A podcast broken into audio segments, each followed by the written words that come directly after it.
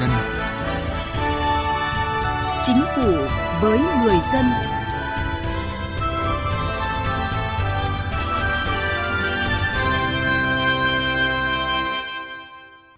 Thưa quý vị và các bạn, trong nhiều lĩnh vực của đời sống xã hội, đặc biệt là trong lĩnh vực đất đai, ở nhiều ngành nhiều cấp vẫn còn tình trạng cán bộ, công chức viên chức vì động cơ vụ lợi đã lợi dụng vị trí công tác, lợi dụng kẽ hở về cơ chế chính sách pháp luật, lợi dụng lòng tin, sự thiếu hiểu biết về chính sách pháp luật của một bộ phận người dân để sách nhiễu, gây phiền hà, kéo dài thời gian giải quyết công việc không đúng quy định, không công bằng, không khách quan, làm sói mòn lòng tin của người dân, doanh nghiệp, cản trở sự phát triển kinh tế xã hội. Vấn đề đặt ra là chính phủ đã và sẽ làm gì để đẩy lùi tình trạng này. Chương trình Chính phủ với người dân hôm nay đề cập nội dung này. Trước hết, mời quý vị và các bạn cùng tìm hiểu những chỉ đạo điều hành của chính phủ nổi bật trong tuần qua. Thủ tướng Chính phủ có công điện chỉ đạo các bộ ngành địa phương liên quan chủ động ứng phó mặn xâm nhập, thiếu nước sinh hoạt tại đồng bằng sông Cửu Long. Thủ tướng yêu cầu Chủ tịch Ủy ban dân các tỉnh, thành phố, nhất là các tỉnh ven biển, tổ chức theo dõi chặt chẽ diễn biến, thông tin dự báo khí tượng thủy văn, tình hình mặn xâm nhập, chủ động triển khai các biện pháp ứng phó phù hợp với tình hình thực tế tại địa phương, xác định từng vùng, từng khu vực có khả năng bị ảnh hưởng để chỉ đạo triển khai các giải pháp cụ thể, ưu tiên nguồn nước để cấp nước sinh hoạt cho người dân, không để hộ dân nào thiếu nước sinh hoạt. Trong trường hợp cần thiết, chủ động huy động các lực lượng quân đội, công an nhằm đảm bảo nước sinh hoạt cho người dân bảo đảm đủ lương thực thực phẩm cho tiêu dùng trong nước trong mọi tình huống và một phần cho xuất khẩu, nâng cao thu nhập cho người dân để bảo đảm tiếp cận được lương thực chất lượng, an toàn thực phẩm, từng bước nâng cao tầm vóc, thể lực, trí lực của người dân Việt Nam. Đó là mục tiêu chung của Nghị quyết 34 về bảo đảm an ninh lương thực quốc gia đến năm 2030 vừa được chính phủ ban hành. Nghị định số 24 quy định việc quản lý trong cơ sở giáo dục mầm non và cơ sở giáo dục phổ thông công lập, cơ sở giáo dục vừa được chính phủ ban hành, quy định về quản lý các hoạt động giáo dục, thực hiện quy chế dân chủ trong quản lý các hoạt động giáo dục, trách nhiệm giải trình của cơ sở giáo dục và người đứng đầu cơ sở trong quản lý các hoạt động giáo dục, đảm bảo việc tham gia của học sinh, gia đình và xã hội trong quản lý các hoạt động giáo dục. Chính phủ ban hành Nghị định 21 quy định thi hành Bộ luật dân sự về bảo đảm thực hiện nghĩa vụ. Nghị định này quy định thi hành Bộ luật dân sự về bảo đảm thực hiện nghĩa vụ bao gồm tài sản bảo đảm, xác lập thực hiện biện pháp bảo đảm thực hiện nghĩa vụ, biện pháp bảo đảm và xử lý tài sản. Thủ tướng Chính phủ vừa phê duyệt nhiệm vụ lập quy hoạch hệ thống cơ sở giáo dục chuyên biệt đối với người khuyết tật và hệ thống trung tâm hỗ trợ phát triển giáo dục hòa nhập thời kỳ năm 2021-2030 tầm nhìn đến năm 2050. Mục tiêu nhằm phát triển hệ thống cơ sở giáo dục chuyên biệt đối với người khuyết tật và trung tâm hỗ trợ phát triển giáo dục hòa nhập đủ năng lực, quy mô đáp ứng nhu cầu tiếp cận và thụ hưởng các dịch vụ giáo dục có chất lượng cao cho tất cả người khuyết tật thực hiện công bằng trong tiếp cận giáo dục. Từ chính sách đến cuộc sống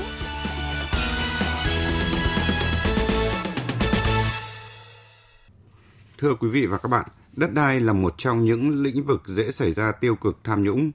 Tham nhũng trong quản lý đất đai không chỉ khiến cho nhà nước bị thất thu ngân sách lớn mà còn gia tăng khoảng cách giàu nghèo khi người nghèo càng nghèo hơn vì bị mất đất. Chính vì vậy, việc làm thế nào để hạn chế tham nhũng trong lĩnh vực đất đai luôn là mong muốn của người dân cả nước. Tham nhũng trong lĩnh vực đất đai hiện có nhiều hình thức khác nhau, nhưng chủ yếu tập trung ở một số trường hợp Trường hợp đầu tiên phải kể đến là cấp xã phường không có thẩm quyền giao đất cho thuê đất, nhưng ở một số nơi, chính quyền xã phường đã vượt quá quyền hạn tự tiện cấp đất, bán đất cho chuyển đất nông nghiệp thành đất thổ cư để thu lời chia chác cá nhân.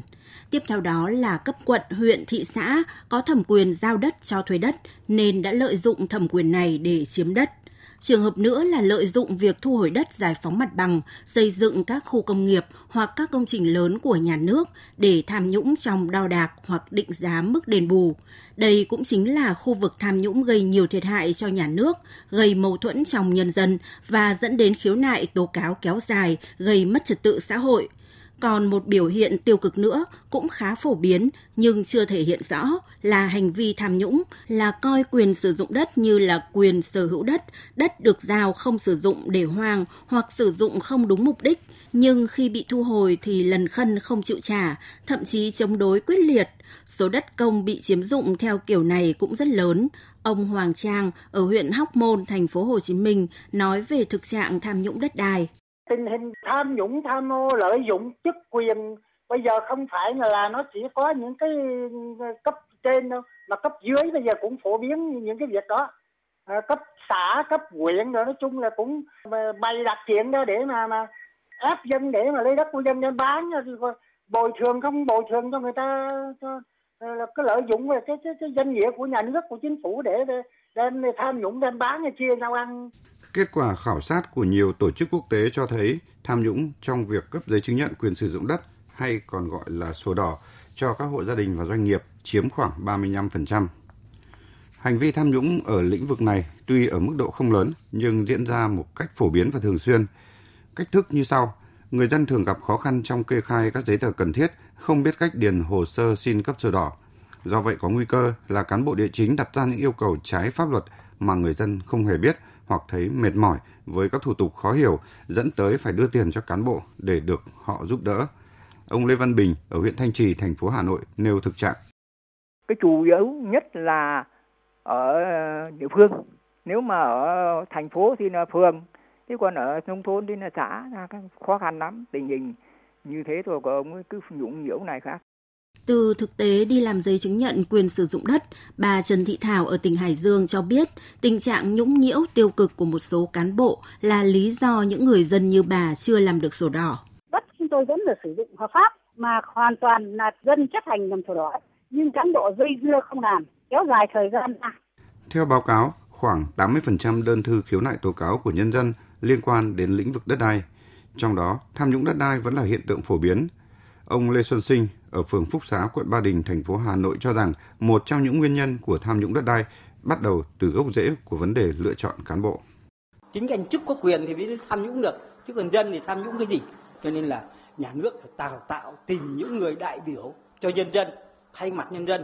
Cái người mà gọi là cầm cân nảy mực cho dân thì không thể tham nhũng được. Anh tham nhũng đi còn nói chuyện gì để mà giúp dân, để mà tạo cho dân phát triển kinh tế.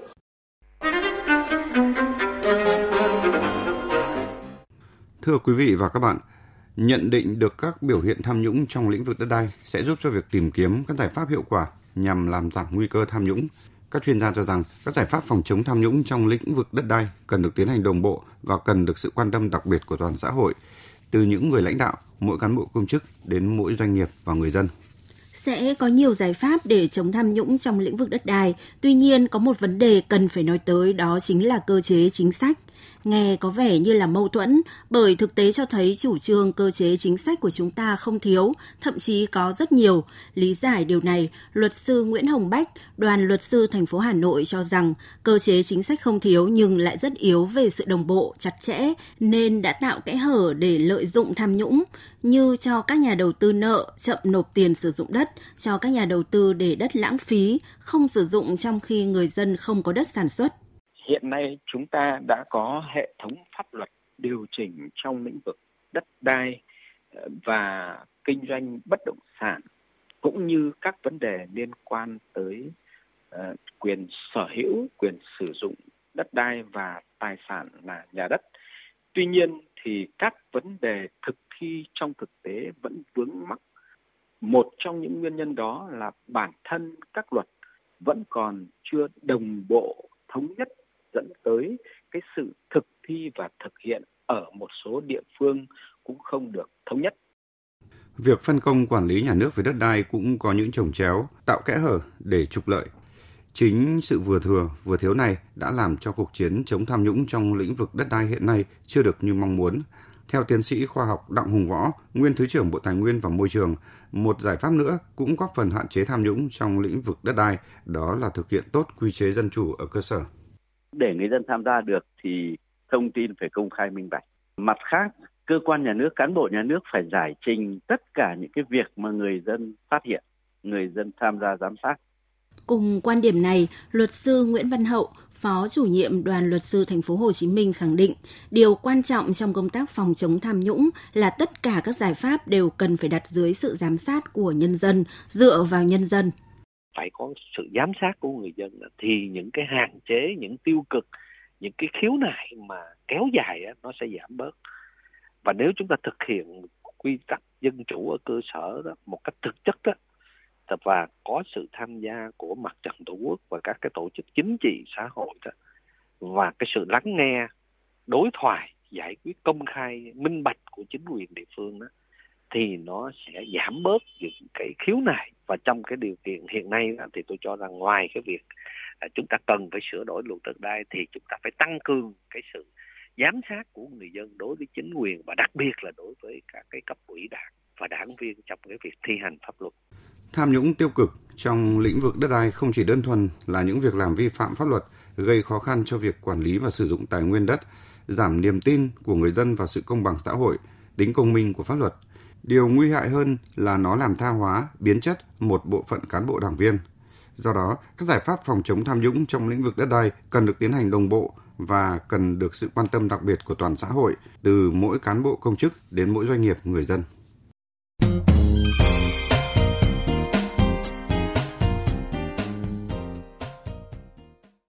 Thưa quý vị, thưa các bạn, như chúng tôi đã đề cập, tình trạng nhũng nhiễu của một bộ phận cán bộ công chức viên chức trong giải quyết công việc của người dân doanh nghiệp vẫn đang là vấn đề gây bức xúc trong xã hội. Trước thực trạng này, các chuyên gia cho rằng các cấp, các ngành cần có quyết tâm cao và hành động quyết liệt hơn trong công tác phòng chống tham nhũng.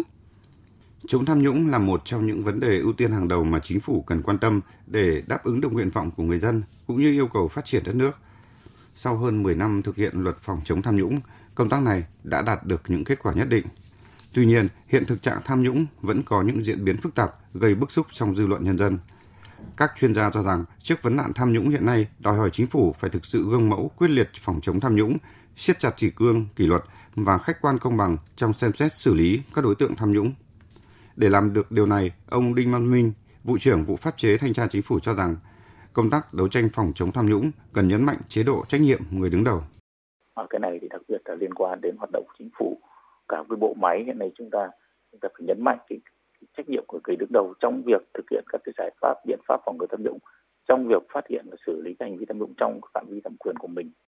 Như chúng tôi đã phản ánh, một thực trạng khiến người dân doanh nghiệp rất bức xúc, đó là việc chạy trọt khi đến các cơ quan công quyền giải quyết công việc. Theo các chuyên gia, để từng bước đẩy lùi thực trạng này, đòi hỏi chính phủ cần đẩy mạnh hơn nữa công tác cải cách hành chính, đẩy mạnh thực hiện chính phủ điện tử, chỉ khi hệ thống trình tự thủ tục liên quan đến người dân và doanh nghiệp càng cải tiến, càng đơn giản, càng công khai minh bạch bao nhiêu thì nguy cơ người dân bị sách nhiễu, bị đòi hỏi càng giảm đi bấy nhiêu. Chính vì vậy, đây là một trong những giải pháp mà chính phủ chắc chắn đặc biệt quan tâm trong thời gian tới. Tiến sĩ Hoàng Ngọc Giao, Viện trưởng Viện Nghiên cứu Chính sách Pháp luật và Phát triển cho rằng cải cách hành chính là một khâu đột phá để thúc đẩy kinh tế xã hội phát triển, là khâu quan trọng góp phần vào công tác đấu tranh phòng chống tham nhũng để xây dựng một nhà nước trong sạch, vững mạnh. Cải cách hành chính quan trọng. Vấn đề không phải chỉ dừng lại ở cái câu chuyện bớt đi thủ tục này bớt đi thủ tục kia vấn đề là cái trách nhiệm anh giải quyết cái việc đến nơi đến chốn như thế nào còn một cái cải cách hành chính rất là quan trọng mà nó có thể phòng ngừa được nhiều câu chuyện tùy tiện và tham nhũng đó là cái quy trình thủ tục ban hành quyết định hành chính có thể nói không phải là chỉ cấp địa phương cấp các bộ ngành nhiều lúc ban hành những cái văn bản rất là buồn cười. Chính cái chuyện ban hành những quy định đó đấy, nó với tạo cái sự tùy tiện cho các quan chức hành pháp trong cái việc lạm dụng quyền hạn, ban hành sai thẩm quyền, ban hành sai nội dung, thậm chí là ban hành những văn bản nó lại vi phạm pháp luật, tức là nó trái với luật, trái với hiến pháp nữa. Nếu bộ máy, cán bộ trong sạch vững mạnh thì tham nhũng sẽ không có cơ hội tồn tại. Đặt ra yêu cầu cần đổi mới mạnh mẽ công tác cán bộ, chuyên gia kinh tế Nguyễn Minh Phong khẳng định một khi cán bộ mà vẫn còn trọng cái quy trình hơn là chất lượng, rồi cần phải chi phí đầu vào để mà có được chạy chức, chạy quyền, sau đó lại hoàn vốn, làm lãi rồi mới cống hiến thì dứt khoát là họ sẽ tạo ra cái tình trạng nhũng nhiễu, bóp méo chính sách hoặc là uốn lãi chính sách theo cái mục đích lợi nhuận của mình. Đấy là chưa kể tình trạng là những kẻ rốt dùng tiền để chạy quan, chạy chức, sau đó sẽ chỉ tuyển những cái người mà từ vai mình trở xuống và nó tạo ra một cái xuống rất nguy hiểm, là chất lượng cán bộ sẽ ngày càng bị luôn dần giả soát lại toàn bộ các cán bộ kể cả những cán bộ đã bổ nhiệm đúng quy trình nhưng chất lượng không đảm bảo cũng cần làm lại. Theo bà Bùi Thị An, đại biểu Quốc hội khóa 13, thì cùng với việc công khai minh bạch trong mọi lĩnh vực, tăng cường hiệu quả kiểm soát quyền lực cũng là vấn đề cần đặt ra. Phòng chống tham nhũng là cái chuyện minh bạch là vô cùng quan trọng, minh bạch mọi thứ, mọi nơi, kể cả thông tin về cá nhân các đồng chí, minh bạch trong công tác cán bộ, minh bạch trong vấn đề kê khai tài sản. Tôi đề nghị là phải làm thế nào đấy nó không có hình thức, phải đi vào thực chất, làm nào đấy có cái chế tài đủ mạnh để răn đe. Phòng chống tham nhũng là việc không đơn giản, cần làm thường xuyên, liên tục. Chính phủ đã có nhiều biện pháp, nhưng tính triệt để kiên quyết và hiệu quả của các biện pháp trong phòng chống tham nhũng vẫn là việc cần nghiên cứu để tiếp tục đổi mới từ những yêu cầu của thực tiễn. Chương trình Chính phủ với người dân hôm nay do biên tập viên Thúy Hà biên soạn và thực hiện. Cảm ơn quý vị và các bạn đã quan tâm theo dõi. Nếu quý vị là người được trợ giúp pháp lý sau, người thuộc hộ nghèo, người có công với cách mạng, trẻ em, người dân tộc thiểu số, cư trú ở vùng có điều kiện kinh tế xã hội đặc biệt khó khăn, người bị buộc tội từ đủ 16 tuổi đến dưới 18 tuổi, người bị buộc tội thuộc hộ cận nghèo, cha đẻ, mẹ đẻ, vợ, chồng, con của liệt sĩ và người có công nuôi dưỡng khi liệt sĩ còn nhỏ, có khó khăn về tài chính. Người nhiễm chất độc da cam, người từ đủ 16 tuổi đến dưới 18 tuổi là bị hại trong vụ án hình sự có khó khăn về tài chính. Người cao tuổi, người khuyết tật, người nhiễm HIV có khó khăn về tài chính. Nạn nhân trong vụ việc bạo lực gia đình, nạn nhân của hành vi mua bán người có khó khăn về tài chính. Khi gặp vướng mắc về pháp luật, cần được giúp đỡ thì quý vị có quyền được được tư vấn pháp luật giúp đỡ tham gia tố tụng, đại diện ngoài tố tụng mà không phải trả tiền, lợi ích vật chất hoặc lợi ích khác theo quy định của pháp luật. Tự mình hoặc thông qua người thân thích, cơ quan, người có thẩm quyền tiến hành tố tụng hoặc cơ quan, tổ chức, cá nhân khác yêu cầu trợ giúp pháp lý. Được thông tin về quyền được trợ giúp pháp lý, trình tự thủ tục trợ giúp pháp lý khi đến tổ chức thực hiện trợ giúp pháp lý và các cơ quan nhà nước có liên quan. Yêu cầu giữ bí mật về nội dung vụ việc trợ giúp pháp lý lựa chọn một tổ chức thực hiện trợ giúp pháp lý và người thực hiện trợ giúp pháp lý tại địa phương trong danh sách được công bố, yêu cầu thay đổi người thực hiện trợ giúp pháp lý khi người đó thuộc một trong các trường hợp quy định của pháp luật. Thay đổi, rút yêu cầu trợ giúp pháp lý được bồi thường thiệt hại theo quy định của pháp luật. Khiếu nại, tố cáo về trợ giúp pháp lý theo quy định của luật trợ giúp pháp lý và quy định khác của pháp luật có liên quan. Khi quý vị gặp vướng mắc về pháp luật trừ lĩnh vực kinh doanh thương mại, hãy đến Trung tâm trợ giúp pháp lý nhà nước nơi cư trú tại 63 tỉnh thành phố trên cả nước để được giúp đỡ miễn phí.